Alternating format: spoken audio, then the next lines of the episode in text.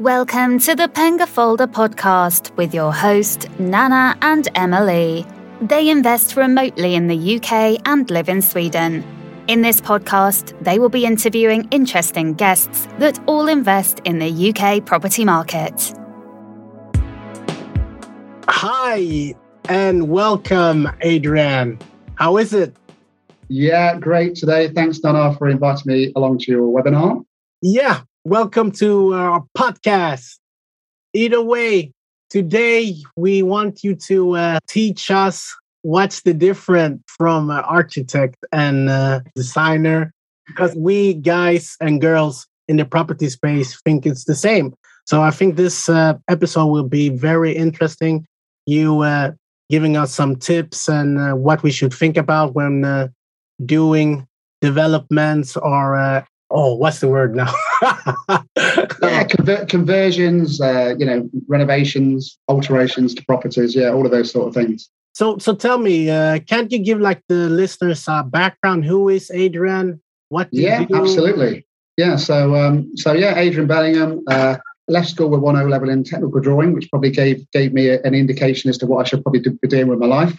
But yeah, so I've always I've always had a uh, what I call a kind of spatial awareness, been able to sort of um, visualize things in three dimensions. So anything which was graphical, uh, I did really well at. Um, I started off in architecture back in the 90s. Actually, I think 19. I left architecture originally in 1993 after the bubble burst in the UK industry. There was uh, a lot of turmoil. 50% of British architects were out of work at one time, all far too young probably in this audience to even remember that time. But uh, for those grey haired members like myself, I remember it vividly. Um, so I actually took a, I took a step away from architecture in 1993 and went into sales to pay my mortgage and stayed there for another 20 years. But I was actually selling to architects for 20 years and I worked for a number of uh, blue chip companies uh, where we were selling products products that go into buildings or onto buildings you know, it's like cladding, roofing, flooring, you name it. I think I've sold everything from the underfloor heating to roofing. So I had a very commercial sort of background. Ended up as a commercial in a commercial role as a sales director for a large uh, global uh, supplier. And then my life changed. I had a bit of a uh, sort of change in my um, personal life. I won't go into the details, but uh, the, the, there was a reason I needed to be at home to look after a, a fairly sick partner at the time. And um, in that time I took out, I actually decided to revisit my passion of architecture and started Covest Architecture over 12 years ago. And since then, we've been doing residential design predominantly because that's my passion. And then I ended up looking into doing some property investment myself and ended up starting going to a number of property investment groups and networking groups. As a result of that, I ended up getting asked questions as the architectural person in the room by investors about things like HMO, service accommodation, commercial to residential conversions. And at the time, we were just really specialists in the residential market. But I've come from a background of I like to understand things. When people ask me a question, like I like to have the answer. So I started digging into the legislation. And you know, five years later, we were experts in the HMO, service accommodation, and commercial to residential conversion market. And in that time, we have gained a lot of wealth of knowledge not only through our own endeavors, but also by working closely with a number of consultants, planning consultants, structural engineers, you, you, you name it. We, we, we've got them all, all on board now. And we've, we've basically bled them dry of their information. And, and ultimately, that has just created a very sort of cohesive plan of action for any property investor. Because I guess most property investors, and like myself, when you first start in property, it is a little bit of a, a minefield and, and you don't really know where to start you know, some people start with the builder and ask a builder, what do you think I can do with this building? And typically, if he's a good builder, he'll turn around and say, you probably need to speak to an architect first to get some plans done.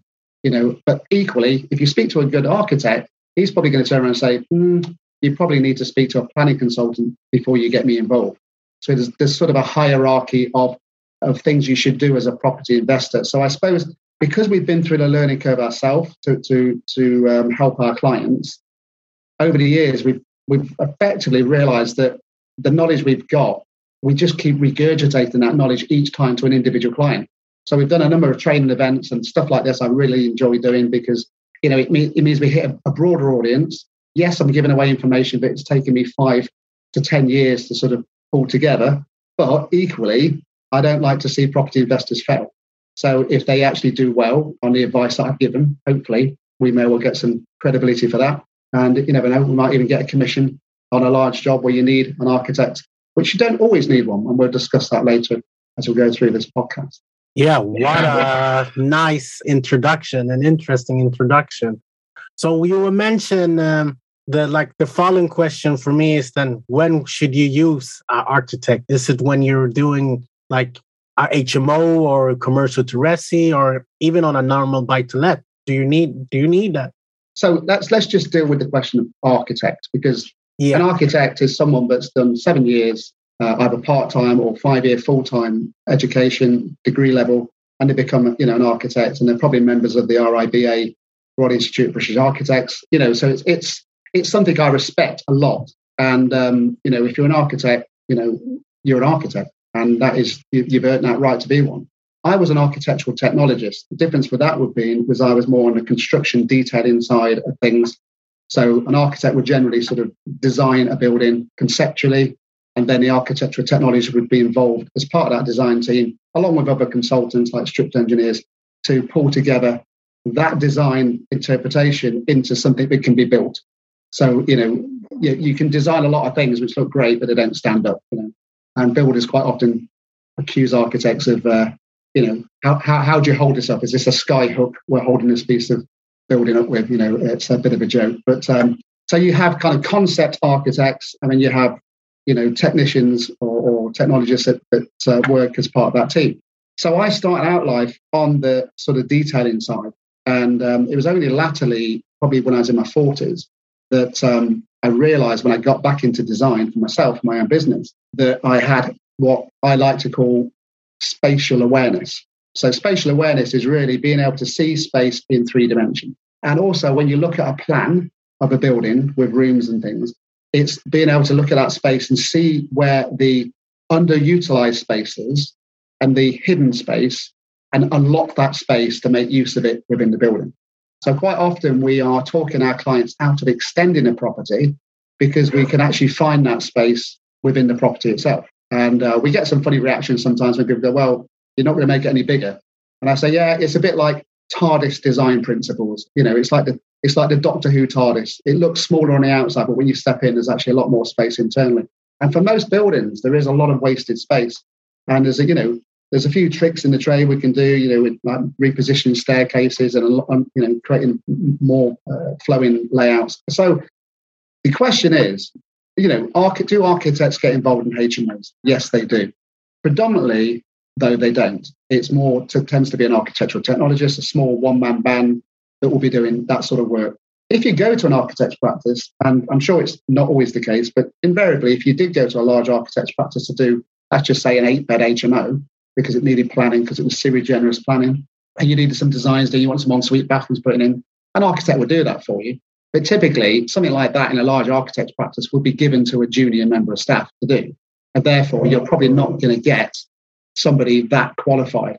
Now, they may be qualified in space, but they may not be that up on legislation because obviously uh, HMO is not just about design and space, it's about compliance in terms yeah, of yeah. Um, you know licensing. You know, there are some planning restrictions as well, but there, there are also building control issues that kick in when you do certain things when you go above six rooms. So you really need someone. And I, obviously, I've been through this this learning curve as well. And what I realize is you can be compliant planning wise, and you can be compliant building control wise, but you might not be able to license the building after you've done it. So unless you are taking into account the licensing restrictions and the implications of licensing and getting a license, quite often HMOs will be done and they'll get planning permission and they'll get building control approval. But when the licensing people come around, they won't actually they won't they won't uh, sign off say all the rooms. And a classic example of that would be say a room in a loft, because when people do loft conversions, quite often there's limited head height in a loft. And that wouldn't matter if it was a domestic property C3 dwelling, because, you know, if you're five foot two and your ceiling's five foot three, that's fine for you. You know, you, you can walk around quite comfortably. But if you are renting, like in a HMO and it's a licensed building, then there are some criteria about minimum head heights and things like that. So a lot of investors fall foul of thinking they've got the square square meterage requirements correct in terms of floor, floor footprint But because of the reduced head height, that drastically reduces what can be classed as habitable space. And quite often, these rooms will fall under the requirement for a HMO room, say of 8.2 square meters. The other mistake they'll make sometimes is they'll put an ensuite in a room, and that ensuite bathroom will take away the floor area from the room. And therefore, it falls below the minimum standard. And, and unless you take the walls off the ensuite bathroom to make it an open plan, you can't utilize that uh, space. So, so I guess the, the, answer to your question is the majority of the time you'll find that architectural technicians will, uh, or technologists will probably be involved in this market. But the key here is really to look for someone that not only can design, get planning permission for these things, but understands things like rental yield and GDV. Because again, just because someone designs something for you doesn't mean it's going to stack up financially. And quite often, one of the tasks we do with our clients is when they're asking us to convert something, say, for instance, from a, they, they say, well, I could get a six bed out, out of this, but I could actually go to a seven bedroom if I go into the loft. I get that question asked probably once a week. Yeah. And, um, you know, I get Rightmove details sent through to me. And I say, well, yeah, technically speaking, you could get seven rooms out of this. But the cost of producing that seventh room in the loft is quite astronomical because you've got the cost of the loft conversion itself. You've gone from a six bed which is actually classed as a C3 dwelling, to a seven bed, which is now rooms for residential use. It's a different criteria. You've got planning permission attached to it. So there's a more onerous, it can be a more onerous requirement from a building control perspective and more costs involved in the, in the renovation for the other six rooms. But equally, the time that you're going to take to, to convert that loft, you can't rent that property out whilst that's going on. So you've got six rooms sitting there unrented whilst you're taking two months to do a loft conversion. So you've lost two, two months of rent. And when you start looking at the cost of, that, I don't know, say 30, 40,000 pounds to do a loft conversion, it's going to take you a long time to claw that back. And sometimes also the fact you've got to put a staircase into that space takes away valuable space for the other floors. And that could lose, say, a bathroom on the ground floor and compromise that layout. And it makes it sometimes harder to convert back to a C3 dwelling in the future if you wanted to go down that route. So I think the answer to your question is get an architect or a designer who understands your product. And if your product's an HMO, they need to understand that. And it's very simple because all you need to ask them really is how many have you done? You know, how many have you done previously? What challenges did you have with those? Have you got any examples of clients that have used you on multiple HMOs that you've had repeat business from? Because most architects will, will say they've worked on an HMO, but they may have only worked on one. You know, you want someone that's worked on multiple HMOs and also with investors that are, are continually using them in that area, because that will then tell you that they've worked out and they've got licensing, they've gone on to their next one. So yeah. a lot of the, the lot of the due diligence really is in your network. And you know, the great thing about social media today is it's probably, you know, the good thing about it is obviously you can get recommendations. Bad there are bad sides about it as well, but equally I think if you're good at what you do and someone puts out, does anyone know of anyone who's a specialist in this area? The chances are you're going to get a number of people coming back. If you ask that on a property forum, you're going to get a better response than you will do on Facebook. Because in a property forum, you're going to have other like minded investors. So the only problem you will have is, is if they've found a little gem, they might not want to share that if they're using it themselves. yeah, property is a very sharing community, but yeah, some yeah. some uh, some things we don't like to share. yeah, absolutely. Yeah, builders and uh, mm. you guys, obviously. But going back to uh, what you mentioned uh, with HMOs, that you need to have that height. Is that as well? Let's say if you have a block of flats and uh, you're renting it out to people, would that also be an issue if if the roof is too small? So uh, again, with with flats, if they're if they're just being if they're just classed as a a C three dwelling, yeah, and you're just and you're renting a flat out, that the issue there currently would be if it was a new build. If you well, if it was already flats, it's existing.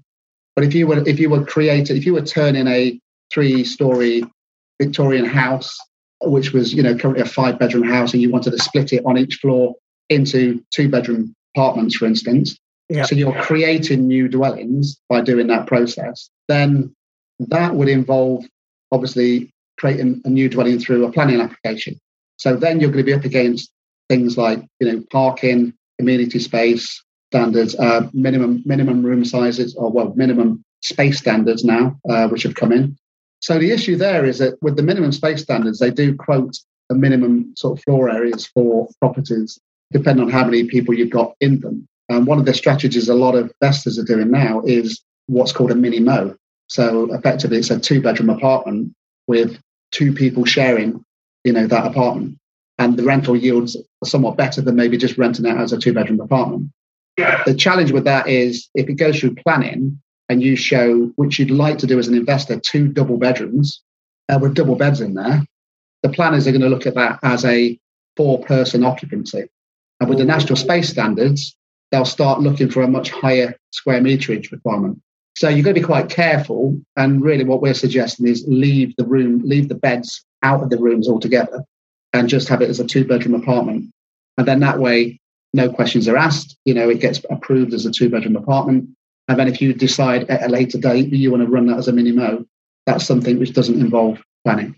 So I guess the thing that I always say to any investor that comes to me is I need to know what your end game is because I work back from there. So if someone wants to do, you know, quite so most novice investors will come to me and say, I've been on a property course, multiple strategies, and I'm really liking four of these strategies. And what I'd like so we've got this building, we're thinking HMO, flats, or possibly serviced accommodation. And I'm like, great. So which one of those would you like me to look at today? Oh, all of them. I'm like, well, that's not possible because that is a raft of work because all three of those have got completely different criteria, completely different requirements from a planning perspective and you know social perspective because you know if you're in a street and you're the only HMO in the street, probably going to get a load of objections. You'd be trying to put a 12 bed HMO between two very nice residential properties. So you know there's, there's all sorts of things to consider. And actually, what if the market changes and HMOs are not the thing in that street anymore? You know, what's your what's your fallback position? Well, if you've done a fully en suited eight bedroom HMO, yeah, great, that's going to work as a HMO, and you're probably going to go and get a commercial valuation on that. So it's going to be based on rental yield rather than bricks and mortar. So that works for HMO. You pull all your money out, leave very little in, and go and do the same again. The challenge with that property now is you can't convert that back to a C3 dwelling because it's too far gone. You know, eight ensuite bathrooms is not going to be a requirement for most people wanting to buy that property. So, you know, a lot of my investors now are looking at almost a higher level of finish and up in the standard, but actually having more shared bathrooms or even off suite bathrooms where there's a bathroom which is allocated to somebody, but they can use and it's theirs and they got a key for it, but it's not necessarily taken, you know, it's not taken away from the bedroom, but it just means that the layout itself could, in theory, with a few tweaks, be quite easily converted back to a C3 dwelling at a later stage if you wanted to. Flat, flatted developments, again, you have to remember when you're creating individual flats as opposed to a HMO. A HMO is a, is a house in multiple occupancies, so most of the residents know each other. You know, they at least share common areas. Whereas yeah. in a flat, you're completely self contained. So flats have to perform a lot better in terms of fire and acoustics. So when people are working out GDV or rental yields, what they don't do, the biggest mistake they make is they don't work out the additional cost for those different strategies. A HMO will be cheaper than doing flats, you know, and they don't factor that in. They're just looking at the rental income that comes out of it. So you've got to look at it holistically and think, well, actually, yes, I'm going to get a better yield, but my cost is going to be more. My bill cost is going to be longer. You know, my bridging loan is going to be out for longer. You know, I'm I'm not renting these out that quickly because I've got a six month build process. You know, all of these things factor into uh, any investor's portfolio because, you know, time is money at the end yeah. of the day. And sometimes, you know, a, lot of very successful investors literally just have a strategy of doing five, six bed HMOs. That's it. They don't go above that because they know once they go above that number six, yeah. there's a whole raft of other things they need to do and they've got a, they've got a team of people that can come in and out very quickly and do those things, and, and they know what it is. Quite straightforward. So, but I think when you've done a few of those, there is an argument that after you've done a few HMOs, do you need an architect? Probably not if you've got the blueprint and you've um, and you can just you understand that and you your architect has educated you. You could probably you could probably handle a six bed on your own. So it's all down to education level, isn't it? Okay. So I have a question from my fiance actually. So okay, no, nothing to do with building. I'm not a marriage guidance counselor. so she asked, "What should you think of when moving a kitchen or bathroom because of the pipes?" Okay, this is what I get all the time, and, and usually a lot of my investors are builders, so they they come to me and they they almost tell me what they're going to do with the property. The reason why they tell me what to do is because they are thinking about the least amount of work for them internally.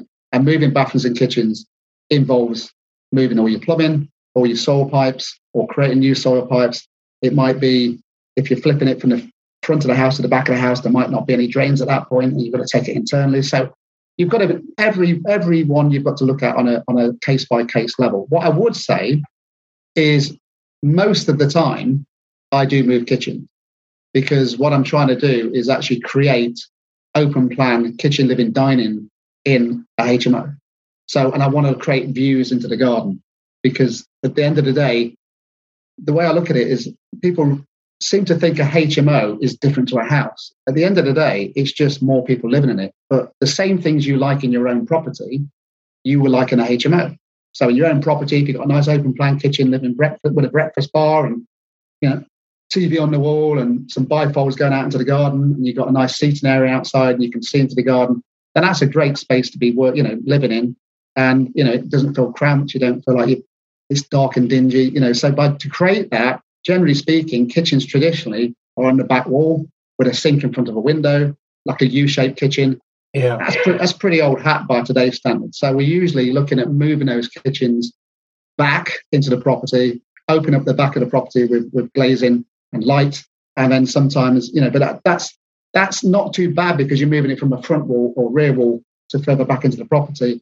But sometimes, you know, depending on where kitchens are, you know, they can be moved and they can be moved upstairs. You know, they don't always have to dominate the ground floor, especially in the HMO. Yeah. Um, you know, sometimes if you've got slightly, you know, you, you, you may end up finding that a kitchen would work better on a on a middle floor of a three story property it's then more accessible from the ground floor and the first rather than people on the, the top floor having to go down two flights of stairs to the kitchen. It's more central. So again, case by case basis. The yeah. weird thing is, you would think in the UK with the housing stock, there's only so many three bedroom terraced houses designs you could kind of come across. And you think after a while, you just create a blueprint and you just cut and paste into each scheme. We've found almost without question every HMO we've done, there's been a slightly different tweak on it and a slightly different challenge we've had to overcome. And that's, you know, you know, the, the main the main thing and the main value you need to look for is maximizing that space. And it's not always bedrooms. And I'll give you a good example of this. I was talking to a builder not so long ago, and he was pushing for density on a project. He wanted 16 flats, I think it was, or no, 18 flats.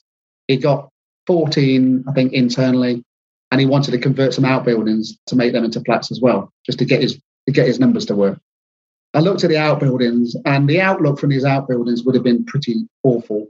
Yeah, you could have got it to work, but it, it would have been great. Therefore, the rental yields would have been lower on that element, and then it would have taken away vital amenity space and parking. And I just said, look, why don't you why don't you just forget the two in the back garden, knock down the outbuildings, make more garden space and more parking, and actually divide what you will have lost on rental yield on those really not so good apartments, divide it between the other 14 flats, but do a slightly higher standard and just put your rents up by £100 a month. And he did the numbers and came back and went, actually, that works. And actually works a lot better because it doesn't cost me that much more to put a nicer kitchen in. You know, it's still the same labor. You know, it, it's just a bit more on, on materials. So sometimes, you know, it, it's not, and this is this is where you've got to be careful when you're talking to your architect. Because if you are very instructional and you say, this is what I'm planning to do, some architects will just, or designers will just say, okay, that's what you want, that's what I'll give you. Yeah. So you want someone that's going to challenge what you're saying and actually say, is that the best way of doing that? And more importantly, what is it you're trying to achieve from what you're doing? Is it rental yield? Is it GDV? Are you looking to convert this back at some point? What is your end game? Because that all impacts on what you're going to do. Yeah. Because if you said, well, I'm actually just after maximum rental yield, the, the rental yield in this area is so low, the more units I've got, the better, because I'm not going to get I'm not going to get the value up. that's a different brief, isn't it? To someone saying this is a really nice area. And actually, sometimes by squeezing that extra apartment in could compromise the others. And that would actually detract from the value of the property and would probably make it harder to rent. Yeah. So it's a bit, it's a bigger, it's a bigger question. But invariably, nine times out of ten, I would say if moving a kitchen makes the property work better, flow better, and you get better rent out of it, the cost of finding a innovative solution to drainage is is is not an issue. You know, I don't think we've ever been stumped by drainage yet. We've managed to get away. Yeah. Okay. She will um, be satisfied with that uh, answer, I guess. So going back to uh, how much should an architect cost? Wow, that's the that's the question, isn't it? So here here's the question. So I get asked that question all the time, and um, I thought long and hard about the answer to that question because are we talking cost or are we talking value? Because they are two different things. Mm. So there are plenty of people out there that can draw plans, and if you know exactly what you want and you just want a plan to represent what you want to do, go to somebody who draws plans. And that cost on a six bed HMO, you probably get someone to do it for five hundred pounds. Yeah. Yeah. Simple as that. Yeah. And they will just draw what you've told them to draw. And builders tend to instruct people that can do draw plans to draw, you know, something for them, and then they build it. What you really want is someone who's going to design and look at space. So that's a design.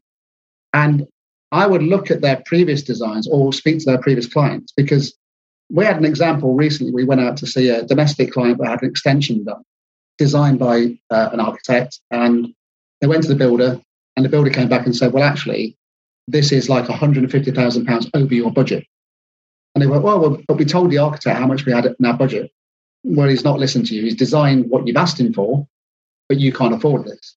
And he suggested that they speak to us, and we went and got their brief, got their budget, sat down, and then you know basically said went through everything they wanted. And I was basically quite like, so well, look, you know, in terms of your hierarchy, what are your must-haves and what are your nice-to-haves? Because we need to get your must-haves into this. Your nice-to-haves we can kind of you know consider if there's enough budget available. Um, and unless you're designing to a budget, and the same in a HMO, you know, you're designing to a budget. So I would argue.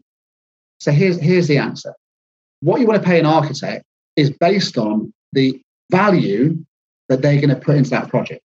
So if you came to me and said, right, Adrian, all I want to do is take the wall down between the kitchen and the dining room and make, make it a kitchen dining room. The other rooms are fine where they are. That's all I want doing. I would say, mm, okay, Nana, that's not for us. I'll put you in touch with someone who can do that for you. Because yeah. there's no design involved in that. It's just taking a wall out and doing a set of drawings. And actually, you'd be paying us a lot of money to do that. Yeah. Yeah. If it was like, I've got a challenge here, I've got this three bedroom property, I'd like a five bed out of it. But you know what? If I could get a six bed out of this, it would be perfect. But I can't see where I can get a six bedroom at the moment with a layout. And we look yeah. at it and we say, well, yeah, it does look like a five bed, but leave it with us. Let's see if we can reconfigure. And we reconfigure the space and spend a bit of time on it and be a bit innovative. And we come up with six bedroom. And let's just say that six bedroom is worth £400 a month to you. Yeah. And so in a year, that's worth £4,800. Yeah. Because I found the extra bedroom. So let's just say you go to architect A and he only finds five and you pay him a thousand pounds. Hmm. And you go to architect B and he finds you the sixth bedroom, but he charged you two thousand pounds. Yeah. Which one, in hindsight, would you go with? B. yeah, because you're basically on your first year, you're sort of three thousand eight hundred pounds better off, and after that, and you, you take that over ten years. So I quite often cheekily say to people if they're saying, "Oh, can you get your prices down?" I say, "I tell you what, I'll do it for three. Really? Yeah, yeah, I'll do it for free. But what I want is five percent of your rental yield on anything over and above your brief. and do the same. So a lot more money by taking a percentage of that And have anyone said yes to that? No one said yes to that. they just paid my fee. that's a really good reply. but that's about value, not cost. Yeah. Yeah. You know, you get what you pay for at the end of the day, and it's yeah, no yeah. different. With it's no different with services. The thing that a lot of investors get with me, or with Covest, I should say, is mentoring. and that's worth a lot of money. You know, and I do go the extra mile to like explain things and ask questions, and even even things like you know EPC. So EPC ratings are quite topical because obviously you know, it's moving towards a C rating now in the future uh, for renting properties. But you can get through building control approval with a D or less. Yeah. So building control are not there to, to get you a C rating. They're just there to be compliant with the building reg. And planning permission doesn't insist on any particular rating for an EPC. So unless you as unless you as the investor say to your architect, by the way, I would like this HMO to be a C rated HMO at the end of it, you're not going to get best design done because when it comes to building control, you may end up with a D. And then you get all your tenants in, and then in, I don't know, five years' time, you've got all those tenants lovely and happy in that, in that property. You've got to decant them all out into a hotel for a few weeks whilst you increase the insulation on the external walls to bring it up to a C standard so you can continue to rent it in the future. Yeah. So you may as well do that work whilst you're in that. You'd only be going back afterwards and taking people out. So again, there's a lot of questions that you should, you know, that you as the investor should be asking. But if you don't know what questions to ask, it's really difficult. So we, yeah. we work on a case of zero knowledge and we would question our clients and just say, right, you know, first of all, how, you know, how many of these have you done? It's my first one. First one, okay, we're going to ask you all the questions because, you know, we're just going to assume zero knowledge. If you've done 10 already, then I'm going to ask a lot different question because you've already done 10 HMOs and you obviously know what you're doing, but we can still add value. But I'm not going to I'm not going to insult your intelligence by asking you a certain number of questions as to you know what your end game is. Yeah. Oh yeah, really good tips there, Adrian. Very good. So I know you mentioned um, the about licenses. Is this important when you go and uh, look for your uh, team member architect? Uh, well, say licenses. I mean, licenses really. I mean, architects obviously they're either in the RIBA, uh, architectural technologists. You've got the British Institute of Architectural Technicians. There's the ARB, which is the Architects Registration Board. All of these things really are just like you know bodies where people are members of, and they're all you know they're all good to be members of, and you know they they show a level of competency, I guess. Yeah. The challenge you've got in the investment world is it's not just about competency in that field because I suppose if you looked at if you looked at a small HMO, there's going to be some structural work potentially with knocking walls down. You may well need you know someone to go in and do a condition survey before you even buy the property to see if it's fit for purpose. You know whether it's the rising damp or the roofs in poor repair because you could have a lot of costs associated with just getting the fabric of the building up to standard before you start designing them. So what you're really looking for is someone who is a specialist in that area because architects cover a massive field. I mean, you think about an architect could be designing a hospital, yeah, a school, yes, an, industri- an industrial, you know, a power station. You know, I mean, it's so broad. No one can specialize in in everything. When I worked for architects previously, it was it was shopping centers. We did a lot of a lot of shopping centers. Well, I don't think we did one residential scheme.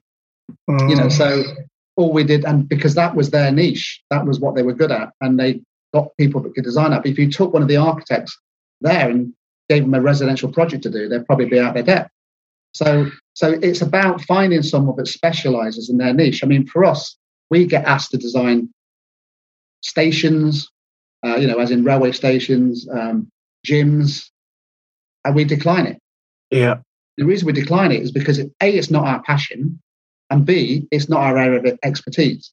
So I would be out my depth and I'd have to be looking at legislation and getting up to speed on building regs and you know we just understanding just the client brief around those those um, projects. Whereas when it comes to you know the HMOs, service accommodation, commercial conversions, or residential extensions, or residential new builds, or housing developments, that is our area of expertise. That's yeah. where we know we're not going to be caught out. So you need to be looking for a specialist. That, that's basically it. So yeah, if they've got the accreditation, great, but accreditation is not everything. Okay. Rep- reputation is better than accreditation. Okay. And let's say if they do have, is there like a union where you can go and like complain, like, you know, like property ombudsman or Yeah, I mean, the, the thing to check out with any designer that's working for you is what level of uh, professional indemnity insurance they carry. So, if, if uh, as an architect, I mean, we we carry, for instance, five million pounds worth of professional indemnity. So, if we make a mistake on something, you know, we could be sued up to five million pounds. Yeah. So that gives you, as an investor, some um, recourse because there's a, there is uh, an ombudsman, and when you go into a contract, and a lot of the HMOs, there isn't a contract. There is a builder. There's a set of architects' plans.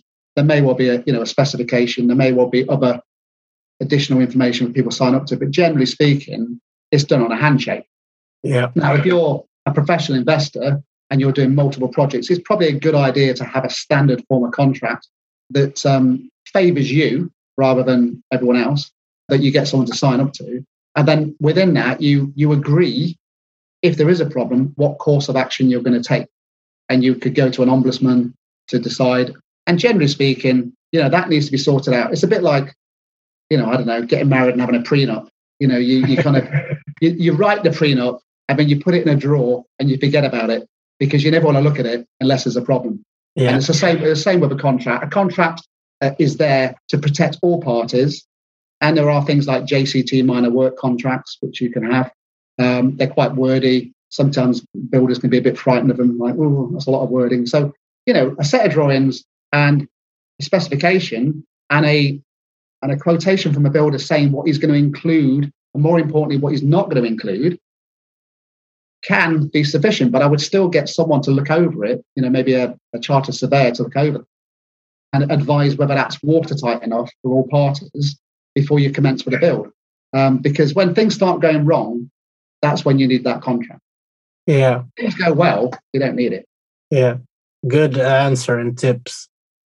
So um, this one is also from my fiance. maybe she, she should be here asking these yeah, questions. maybe.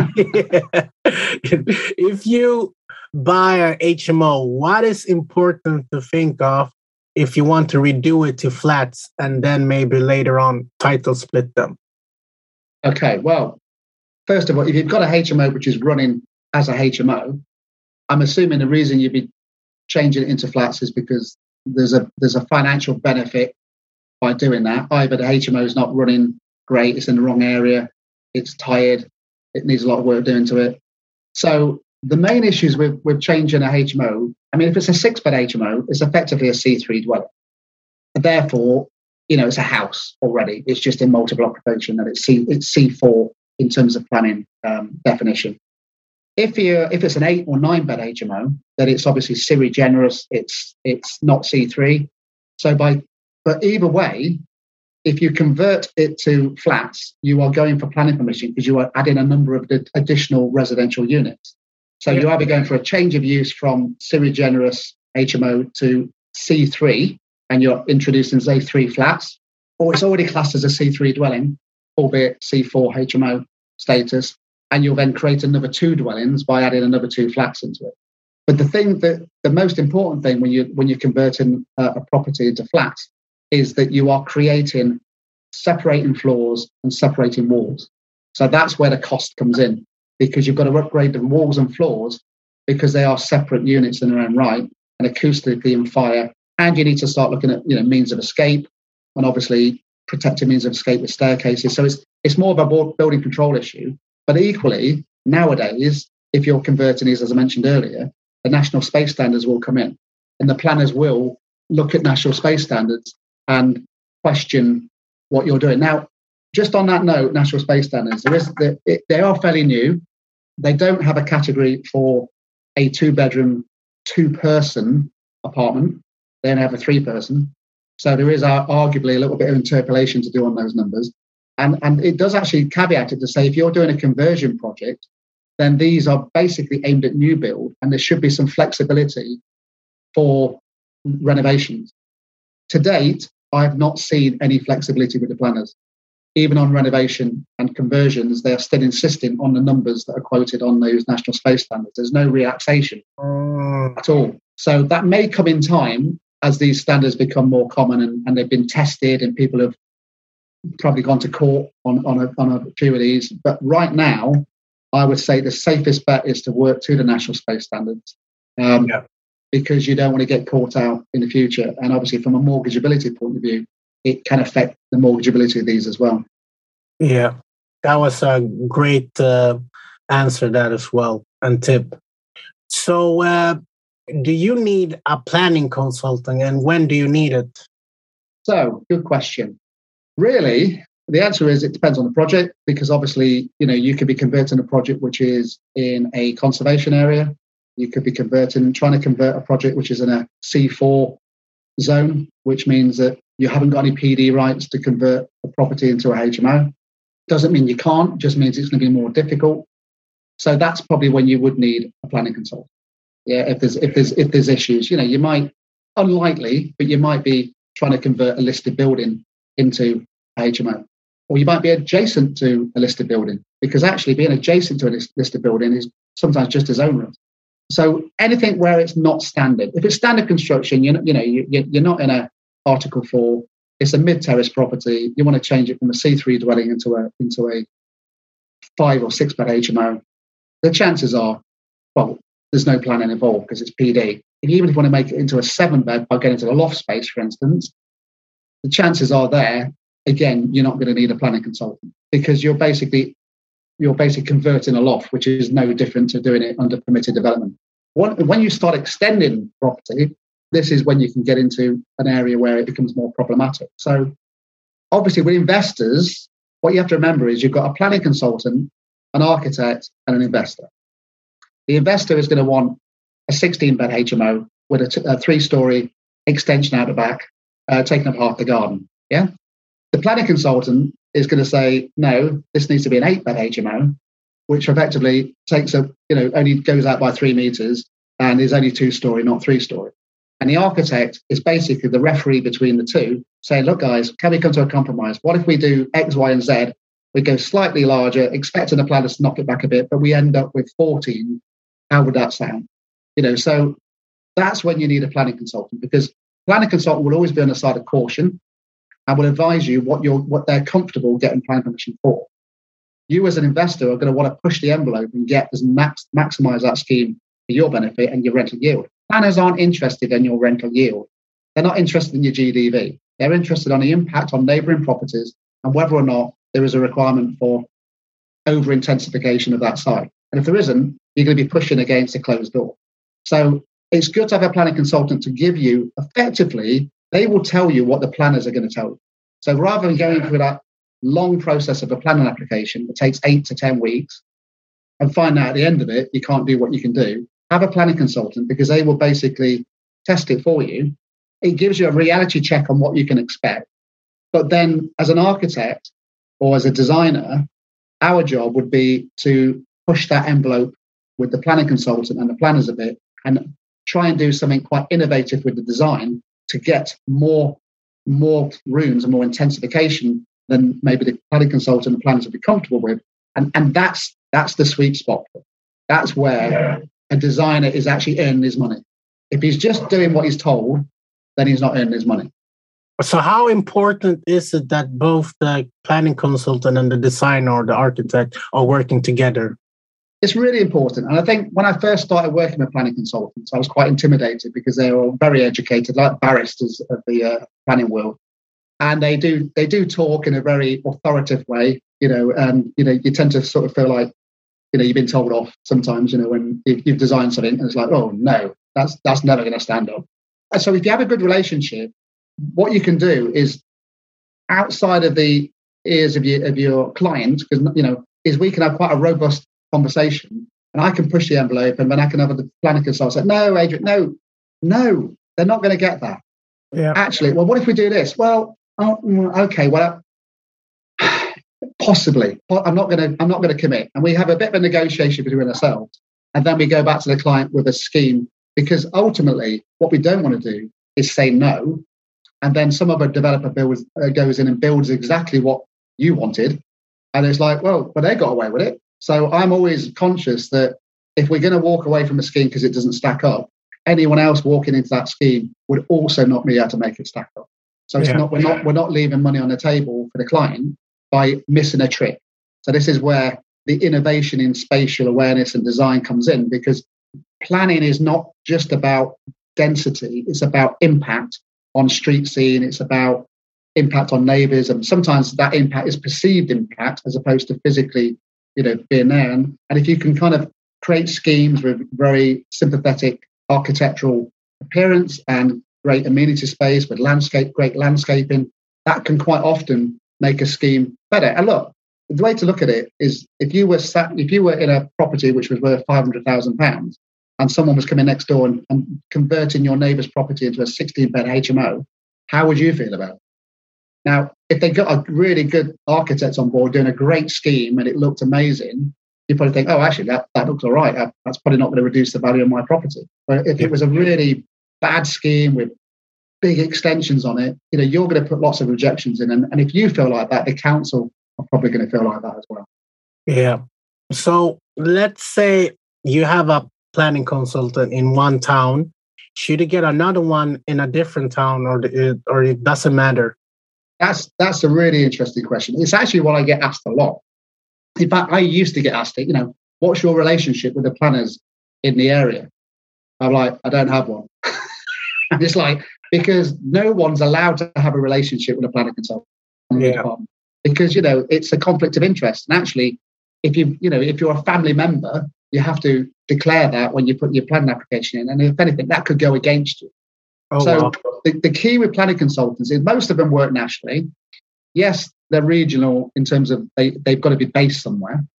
Um, so we use you know planning consultants that are based close to where we are just because it's just easy to work with them. But actually, what they're dealing with is national planning policy. Okay. And national planning policy is the same, you know, all over. So they can work on a project in London or a project in Scotland. You know, they're dealing with policy. Yeah. Logistically, yes, if you've got someone local, it, it makes more sense for them to, to travel to your project. But again, with technology now, Google Earth, Street View, plans, you don't need to go to sites. Most of the planning, you know, it, it's nice to be there and have, you know, and have a look at it. But a lot of the initial consultation can be done using technology. Okay, okay. Then it's good. So, what are the steps you take before you're giving the drawings to the investors? Like, could you like do like a quick walkthrough? yeah, sure. So, um, in terms of a process, I mean, obviously, I've talked about how we question our clients before we start as to what they're looking for. You know, is it rental yield? Is it so? We go for that sort of commercial discussion first, so we understand your brief and what your exit strategy is and what you're looking to get out of the building. Equally, we like to understand what rental yields are in the area so we know what standard we're designing to in terms of layouts and things. And like on whether we're going full en suited or shared bathrooms, depending on the area. You know, so once we've got all that inte- intelligence from yourself or we know it already, we'd then start on the process. So typically, the process would be a building surveyor would go out. So let's go back a step. Before the architect, probably seven times out of 10, you would need to send in a building surveyor to look at the fabric of the building. Now, what's confusing in the building industry is we use the we use the name surveyor a lot. So a building surveyor could be someone doing a home buyer survey for you, which is not that useful uh, to an investor. It could be a structural surveyor looking at structural issues, or it could be a condition survey done by a building surveyor. What I'm talking about is a condition survey. So a condition survey is where a, a building surveyor will walk into your property and look at the fabric of the building. Is it sound? Is it damp?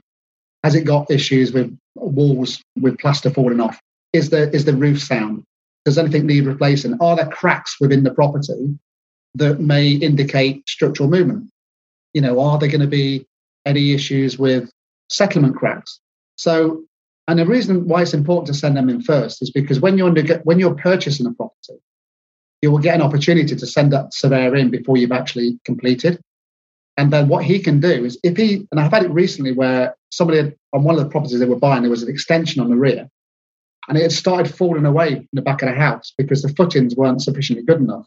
And therefore there was a crack which was about a centimetre at the bottom and about two centimetres at the top, which was indicating extension was falling away from the existing property. Now, in the scheme that we were proposing for this, we were actually demolishing the extension anyway because it wasn't adding anything to it and we were going to open the back of the property up. So the extension wasn't required, it was going to be demolished. But my client went back to the estate agents with the report and said, This will need demolishing, new footings put in, and rebuilding. And that's going to cost me £30,000. And they got £30,000 off the asking price. So for a thousand pound report, they got a thirty thousand pound saving. Wow. That's before we even get involved. Now, once that's all done, and we know we're walking into a building which is sound, there's no issues with it. It's just purely now dividing that space up into a six or seven, eight, nine bed HMO. That's our brief. We will send our surveyor in, which is a measured building survey. So the first surveyor is a condition surveyor. The second surveyor coming in, who's a different surveyor altogether, is someone measuring the building up with his little disto and he's doing plans, sections, elevations, everything we require for a set of existing plans. And that becomes what we work on then, what I call the concept scheme design stage. And that is where we look at different layouts and the property. We've got we've got accurate dimensions. We can therefore plan room sizes. We can plan en suites, etc. We can plan the drainage of removing kitchens, like we spoke about earlier. And then we produce a number of like schematic layouts to a client and so, well, look, we've got a couple of options. We can go for a seven bed with you know four en suites, or we can go for an eight bed. Uh, but you're going to have to go to like some shared bathrooms if you're going to do that. You know, what, what's better for you? And then we we have that sort of discussion. We lock down the brief even further, and then those are the, those are the plans that then get submitted, or they get worked up into planning submission drawings, which then go in for planning if required. If it's permitted development and it's all within permit, permitted development rights, we'll go straight to building control drawings, which are effectively the compliance drawings that you need to get signed off by building control, which, which can then double up as tender drawings to your builder. So there's sufficient information on a set of building control drawings to get a quote. You may be absent electrical layouts and where all your sockets are going. So you could you could you could add additional information to a set of building control drawings to make them into tender drawings. And obviously, there's a full specification of materials and uh, etc. and compliance and things like achieving the C rating on your EPC would be part of that process as well.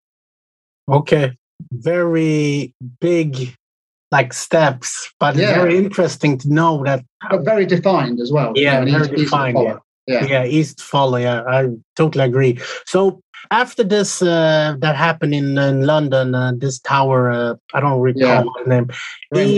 Yeah, Grenfell, yeah. yeah. EWS1 survey. Do you go through that in the building?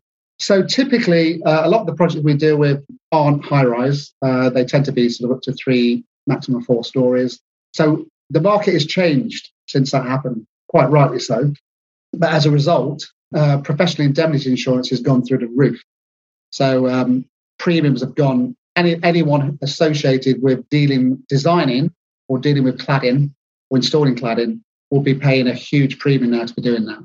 So unfortunately, that has meant that that has become quite a specialist field. And we wouldn't currently we wouldn't get involved in that. We would put you in touch with a specialist who who held the required amount of professional indemnity insurance to be able to offer advice on that. But typically speaking, for most of in, in the last 10 years of dealing with investors, we've not done any new build high rise developments which have required cladding or have got existing cladding on them.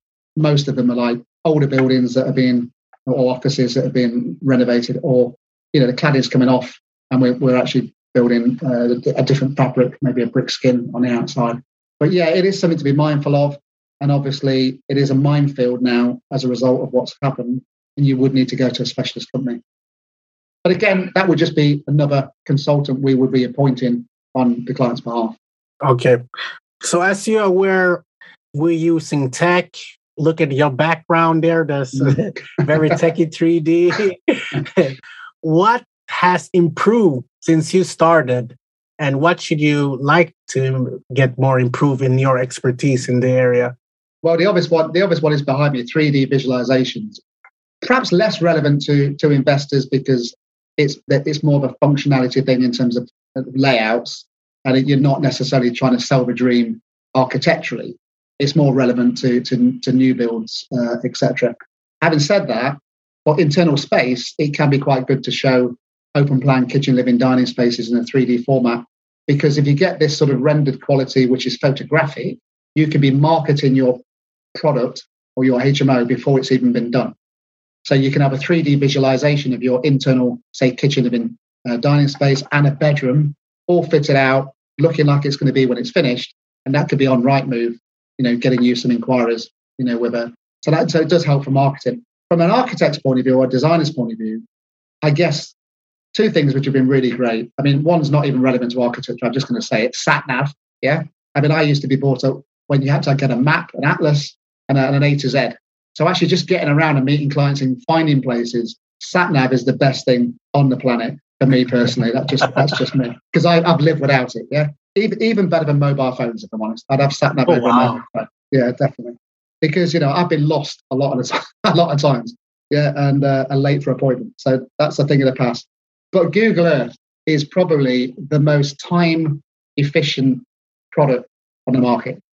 Google Earth is so good. You can actually see more on Google Earth now than you can when you turn up on site because you wow. can you can go up and down the street. You can look at the rear of neighbours' properties.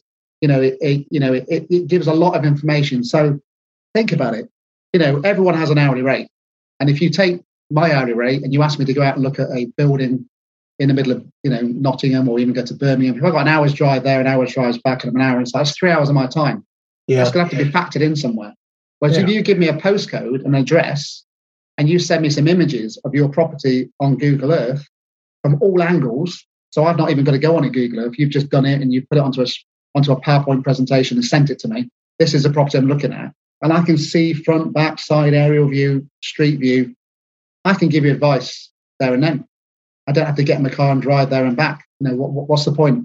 You know, technology is there to help things. And then you've got things like Nimbus, Nimbus Maps. You know, that gives you a lot of information on ownership, uh, land registry. It even links to planning. So you can very quickly, when you're doing your sort of sourcing of properties, you can do a lot, a lot of analysis, desktop analysis of a property, click into Rightmove, look at comparables, and you can kind of very quickly build up, you know, almost like go through a, well, a kind of like, um, I suppose it's a little bit like um, the Tinder thing where you you sl- you're sliding. Not that I know a lot about this, being happily engaged, uh, but um, you know you're kind of going through and like, no, doesn't qualify. Oh, actually, that one, ooh, that's put right. And you can do a lot of due diligence before you even need to go and see the property. And really, I'd suggest you only need to see a property when you actually it stacks up on all and ticks all the boxes, and you're literally going to meet the agent on site just to walk in and, and make sure everything you saw in the photos is represented. Yeah. So yeah, t- technology like that, you know, Google Earth, Nimbus, and obviously to get there sat nav. Okay, great. Yeah, it's it's really nice that you guys as well can now be like remote working yeah. where, instead of just going there like before. Yeah, tech is good. Tech is good. I like tech. Yeah. So I have four questions that I always ask all my guests. Okay. So I'm gonna ask this first question. If you had unlimited funds, who would you have as a mentor? Wow, yeah, and that's that's that's a good one, isn't it? Um, unlimited funds. Mm. Probably, I would imagine he would charge quite a bit, but he's a nice guy. So once you got to know him, I'm, I'm sure he'd, do a deal. Probably Richard Branson. Richard Branson, yeah, yeah, inspiring man, yeah, yeah, very much so. I like I like the way he's um, he approaches things. Yeah, yeah. Okay, so one book to recommend to your child children. It doesn't have to be property. Yeah, it probably wouldn't be property because that would be me telling my children what they need to do in their lives, which I don't believe any parent should do. Um, I think I would. I mean, it, look, there's a lot of. I wouldn't necessarily recommend one book, but what I would say is I would rec- I would recommend a positive mental attitude book for children. So there's plenty of books out there. There's one that I know my kids have read when they were young. I say my kids, my you know, my my friends' kids now because my kids are grown up. There's one called "I Have a Plan" by Jamie Cosley. PMA for kids. There's a whole range of them. The thing is, positive mental attitude is something you need to be a property developer. Bit of a cliche, but look, you get knocked back more than you get success. And when people see property developers on Facebook, on LinkedIn, posting their latest successful project, what they don't see is the 50 projects they discounted to get to that point, or the four projects that they put money into and it didn't quite work out. So you're seeing the successes, you're not seeing the, the, the, work that's gone into that. And, and being persistent and resilient is a key. And I think, unfortunately, today, you know, we've probably made life very easy for our kids, you know, uh, yeah. uh, compared to probably when I was a kid and probably compared to my parents were kids and, you know, war years and stuff. And, and I think resilience and persistence is, has been knocked out of our kids. Yeah. And therefore, they need to relearn the fact that yeah, there actually pain is not a bad thing. You know, working out is painful, but the results you get are, are good. Uh, there's no gain without pain. But it's the same in, in business. And you know, when it when it gets hard, most people give up. You know, the property investment attracts a lot of people because it's a sexy kind of business to work in. But when you work in it, you realize the people that are successful are resistant, resilient, and persistent, and they are hardworking. It's not a meal ticket to make. It's not a get rich quick scheme by any means. Yeah, you know. So, so I think if we can get our kids learning that resilience and persistence early on in life, and maybe get them into sport and all the rest of that, then you're, you're setting them up for the real world, aren't you? Yeah, I totally agree with you. And uh, one book for every investor.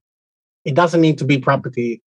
Well, this isn't property, and it's a book that I reread few months ago after reading it 10 years ago. Oh, wow. And it's a book called Think and Grow Rich by Napoleon Hill. Yeah, great. Now, that book was written in the 1950s. And when I read it 10 years ago, it, it, it seemed like a really old book. But when I read it now, it seemed a lot less old because we've just been through a pandemic. Yeah. And, you know, a lot of the things in that book are really relevant today that maybe weren't relevant 10 years ago, despite the fact it was written 50 years ago. Um, yeah. It's a it's a hard read because it's it's kind of written in 1950s language, and quite frankly, it, it's better to get the adapted version, which is less sexist, you know, because obviously times have moved on. But yeah. if you get past that and you ignore the sexist bits in it, the, the, the attitude towards men and women's gender roles, you get past that. The the actual basis of that is it is probably I would say it's the Bible of of, of positive mental attitude. Yeah, it, it, it, was one of the first, and I think most people have, have used that book in some way, shape, or form and plagiarized it and put it into other things. Yeah, so, so it's a it's a great book. Okay, I totally agree with you. And one property book, if you have one. oh wow! Okay, property book. That's an interesting one, actually. Um, hmm. Well, I would say, I mean, look, there's a lot of property books out there. And a bit like what I say to my clients is, what is your strategy? So the property book for you is going to be the one that is based around your strategy. Yeah. So for me, I'm currently looking at commercial conversions and using SSAS funds. Yeah. Um, so I'm currently reading uh, a book by Mark Stokes, who um, is a you know, property investor himself. Really great guy. Got a lot of time for him, and very very professional at what he does, but also very understated as well. He's, yeah. he's very successful at what he does, but he doesn't make a lot of noise about it. Yeah. And I kind of respect people like that. So um, I'm, I'm working through his his book. It's got a lot of detail, but that that's for me because I'm interested in that. But if you were like HMOs, I would say find your guru in HMOs and find and find what that book is because something which is not property related. And I'm, I'm chucking another book out here there, but there's a, a book by Malcolm Gladwell. In fact, all of Malcolm Gladwell's books are really good, but there's one in particular. I think it's called Blink, and it's it's about how we make snap decisions on things, and you know, and we we judge people very quickly by what we see, and it's a 30 second thing. So I think, but one of the things in that was he, he talks about the 10,000 hours. If you spend 10,000 hours on any subject, you are an expert. So even though I don't like using the term expert, I've spent 10,000 hours on what I do. Yeah. More than that, probably 30,000 hours in the last 10 years. I've done it, you know, eight, uh, eight hours a day for 12 years. Do the maths. Yeah. It's over 10,000 hours. So if you specialize in an area and you become competent and you surround yourself with people that can support you and almost accelerate your journey by not having to do all that groundwork yourself, just have professionals that understand what they're doing as part of your team. But yeah. then read a book from somebody who's already successful in, in that field and, and learn from their mistakes. Because if you don't, you know, people sort of say, oh, yeah, you've got to start on a small job, you know, and uh, make a few mistakes, get a few knocks, and then, no, no, no, no, no. That, that, that's not great advice, right? Actually, avoiding mistakes is good advice. Yeah. I mean, if, if I walk down the street and I trip over a, a curb and fall flat on my face, yeah, I'm going to learn to look down and not trip over curves. But if I see someone in front of me do it, I'm not going to walk behind them and trip over the same curve. You know, it's like I'm going to go, whoa, I need to avoid that. So I would much rather learn from other people's mistakes. And most entrepreneurs, people successful in life, will tell you the mistakes they've made. Yeah. Uh, and you can you can avoid them. Yeah.